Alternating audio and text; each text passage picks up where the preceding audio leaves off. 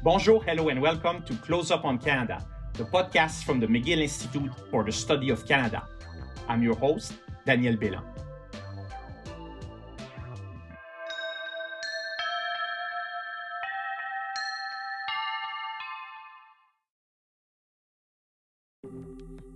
This season, we are talking about immigration policy in Canada and beyond. Immigration has always been a key aspect of Canadian economic and social life, and thinking about immigration policy in a changing world is a priority.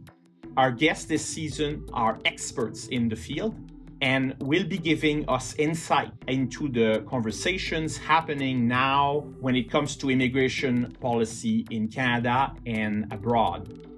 In addition to this podcast, the McGill Institute for the Study of Canada will be hosting a two day conference focused on immigration policy in Canada this fall on October 27 and 28 at the Sofitel Hotel in Montreal.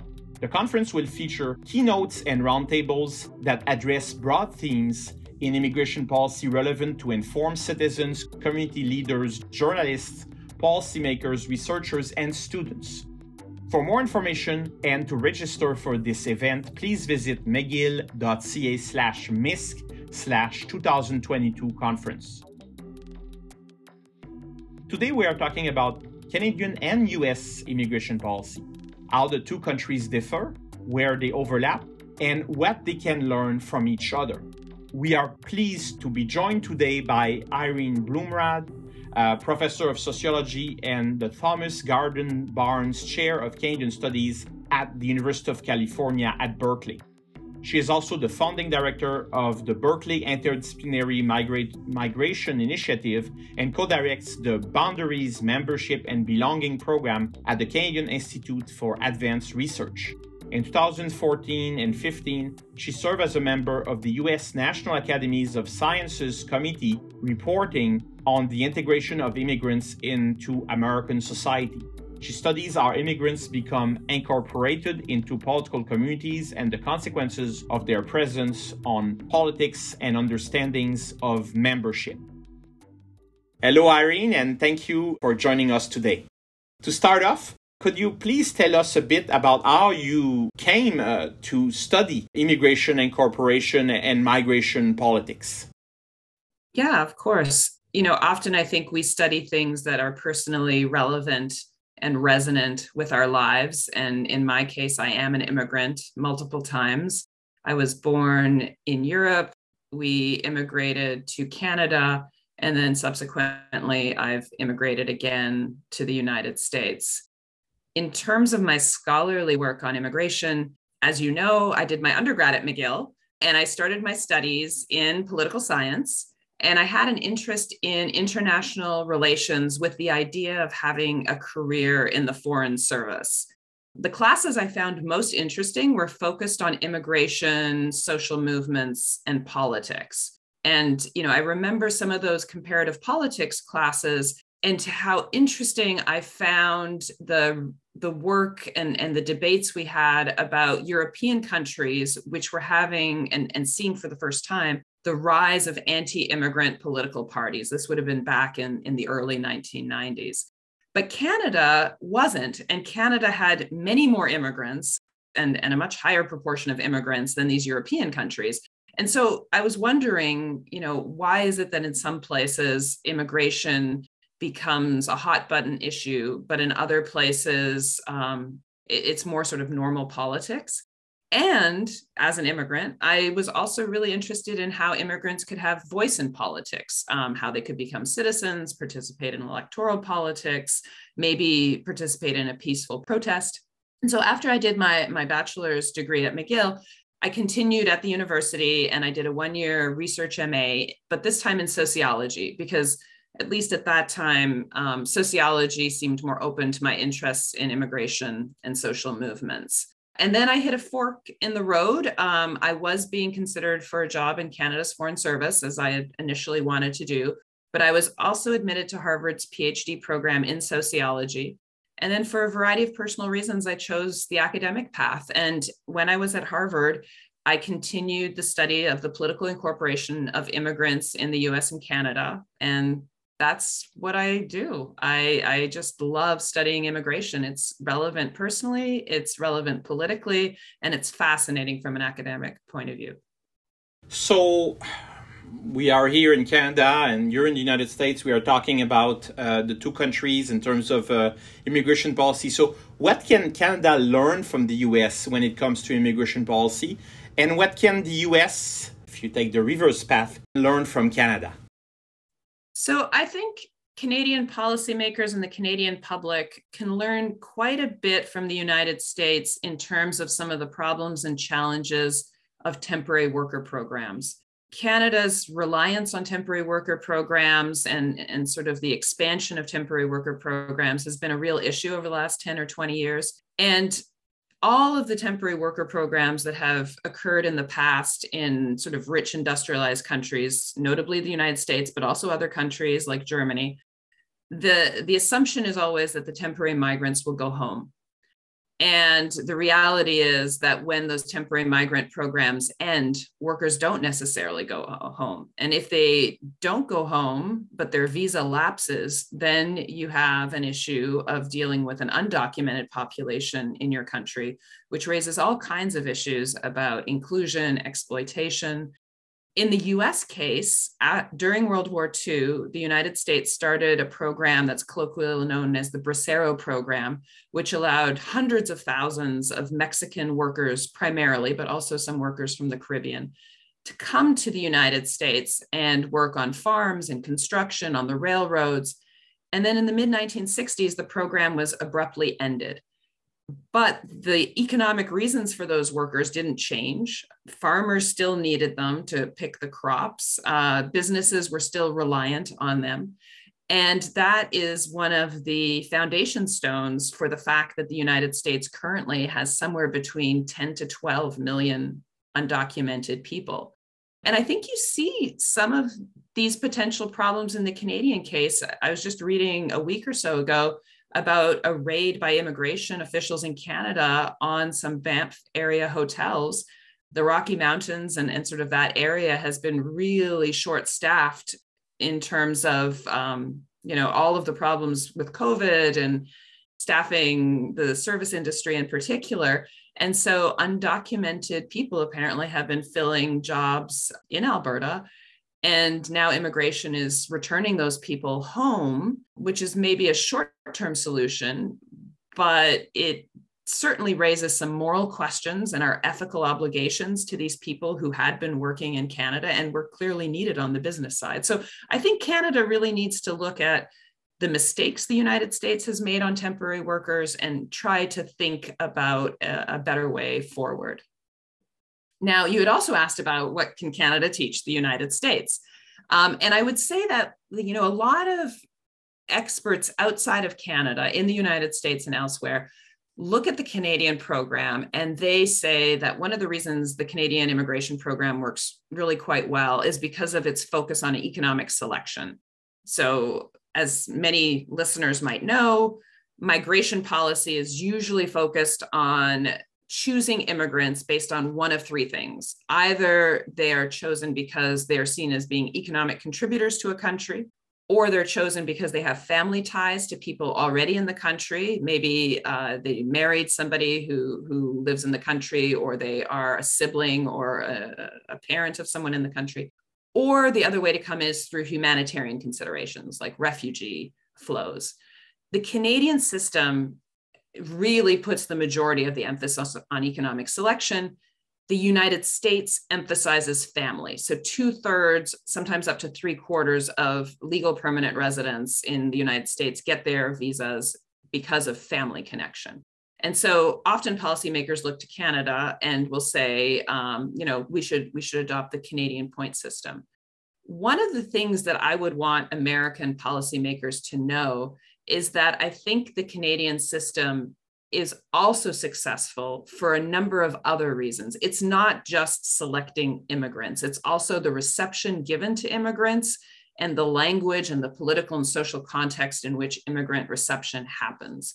So I think that in the Canadian context, most political leaders, whether you're at the federal, the provincial, or the local level, have quite inclusive political discourse about immigrants. People might raise some questions about immigrant selection. There might be some important policy issues, but generally speaking, many political leaders in Canada see the value in immigrants and see value in seeing them as new Canadians, you know, people who are going to be here for the long haul. And that sets up a context and a culture of inclusion that I think, at least over the last five, ten years in the United States, has really not been as evident. And, and that makes people feel alienated alone. It does not necessarily build good ties, it creates divisions.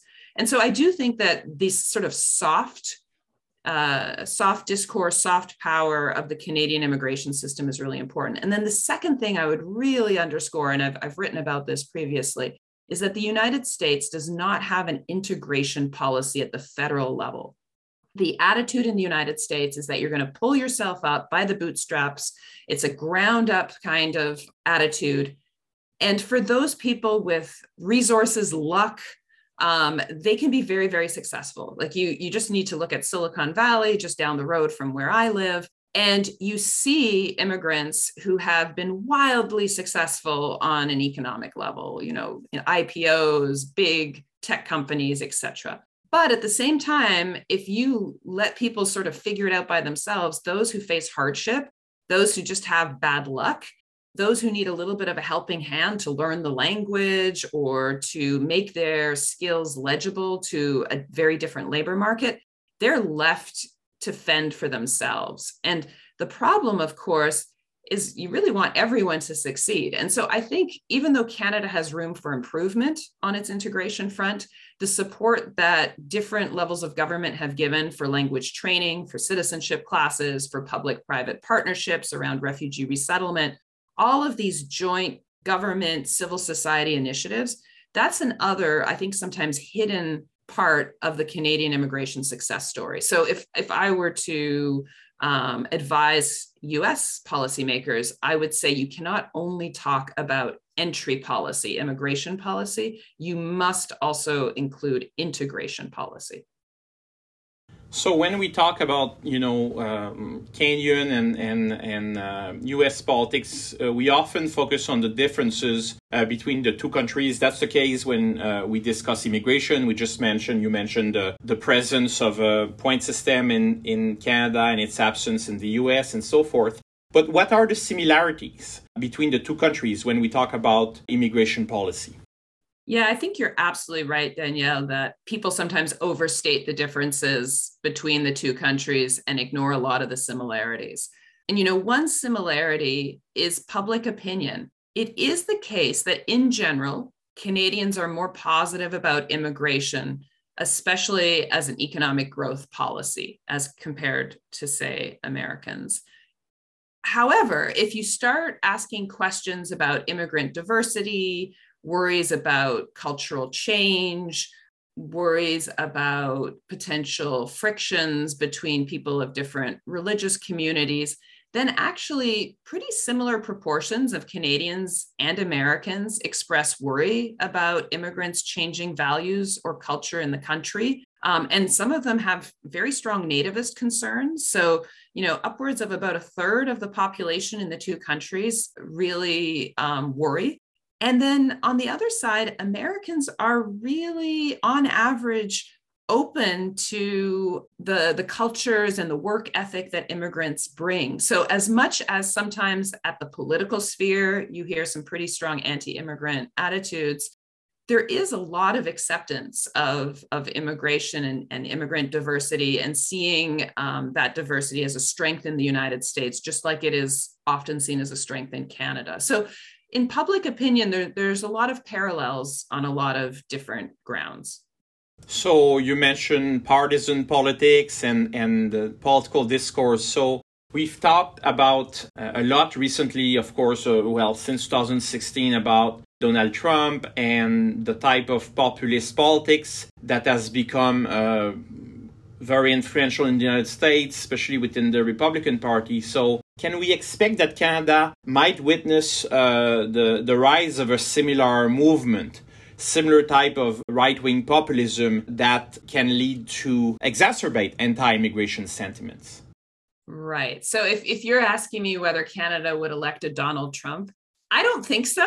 Uh, but I have to admit that I was among those who did not think that Donald Trump would be elected president of the United States. So my crystal ball is not particularly good, but I don't think so.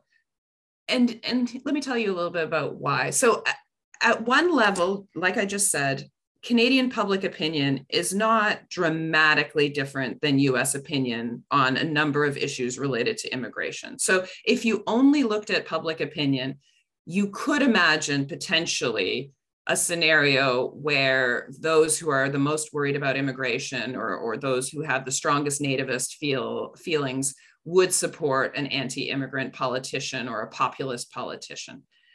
But I do think that there are some fundamental institutional differences between the two countries that just make it much less likely that there would be a Canadian Trump. And you know, it's it's really this institutional side that might protect Canada, though I also do think there is that cultural difference among political leaders that I've already spoken about. Um, so on the institutional side, you know, as as you know, Danielle, the United States has a primary system, and that means that the people who are chosen to represent the Republican or Democratic Party have to be elected by a group of voters. And those group of voters are not representative of the general voting public, and they're certainly not representative of the general public, including those who don't vote. And the, the fact that there's a primary system has been pulling both parties and especially Republicans to ideological extremes. So the people who actually show up to, to vote for the primary candidates tend to be more extreme. But it's not just that, because if it was only like choosing extreme candidates, they would then lose in the general election. Another issue in the institutional makeup of the United States is that very few districts in the United States, especially at the federal level, are competitive districts. And by that, what I just mean is that they change party hands from one election to the other. You know, Canadian politics is really interesting for how much the party sort of the the district or ridings can change. Um, you know, there are of course some safe ridings in in the Canadian context, but you see swings between the different parties in in Canada. Whereas in the United States, legislatures have managed to gerrymander the districts. That means draw the districts in such a way that they almost ensure that one party will win every single time. And so they draw these crazy borders around the voting districts to ensure a particular outcome. And so, what that means is, even after these ideological extreme candidates have been chosen to be their party representative, there is no real competition or there's no real general voter ability to stop them from then winning in a general election. And then, if we want to layer on a, a third institutional layer that makes Donald Trump a possibility in the United States, you just have to look to the Electoral College. Under the Electoral College, the the states that elect the or the the way the president is elected is skewed to more rural voters and less populous states. And I don't know if Canadians know this, but both of the last two Republican presidents, Donald Trump and George Bush, both of them won the presidency even though they lost the popular vote. And you know that's crazy. So there are they have millions of fewer voters than their Democratic rival, but they still managed to win the election because of the Electoral College. So, for all of these reasons, I think you have more extremism or the potential for more extremism in the United States. Now, that said, I do want to acknowledge that the Canadian system also skews results, right? So, in the Canadian system, because of its first past the post system, even if the Green Party, just for an example, wins 10% of votes across the country, and so one in 10 Canadians would really want the Green Party represented in the House of Commons. The Green Party never gets close to 10% of the seats in the House of Commons. You know, they're, they're delighted when they're able to win one or two. So there's often skews in the Canadian system as well. But ridings in Canada are much more competitive. There's no outrageous gerrymandering like the United States.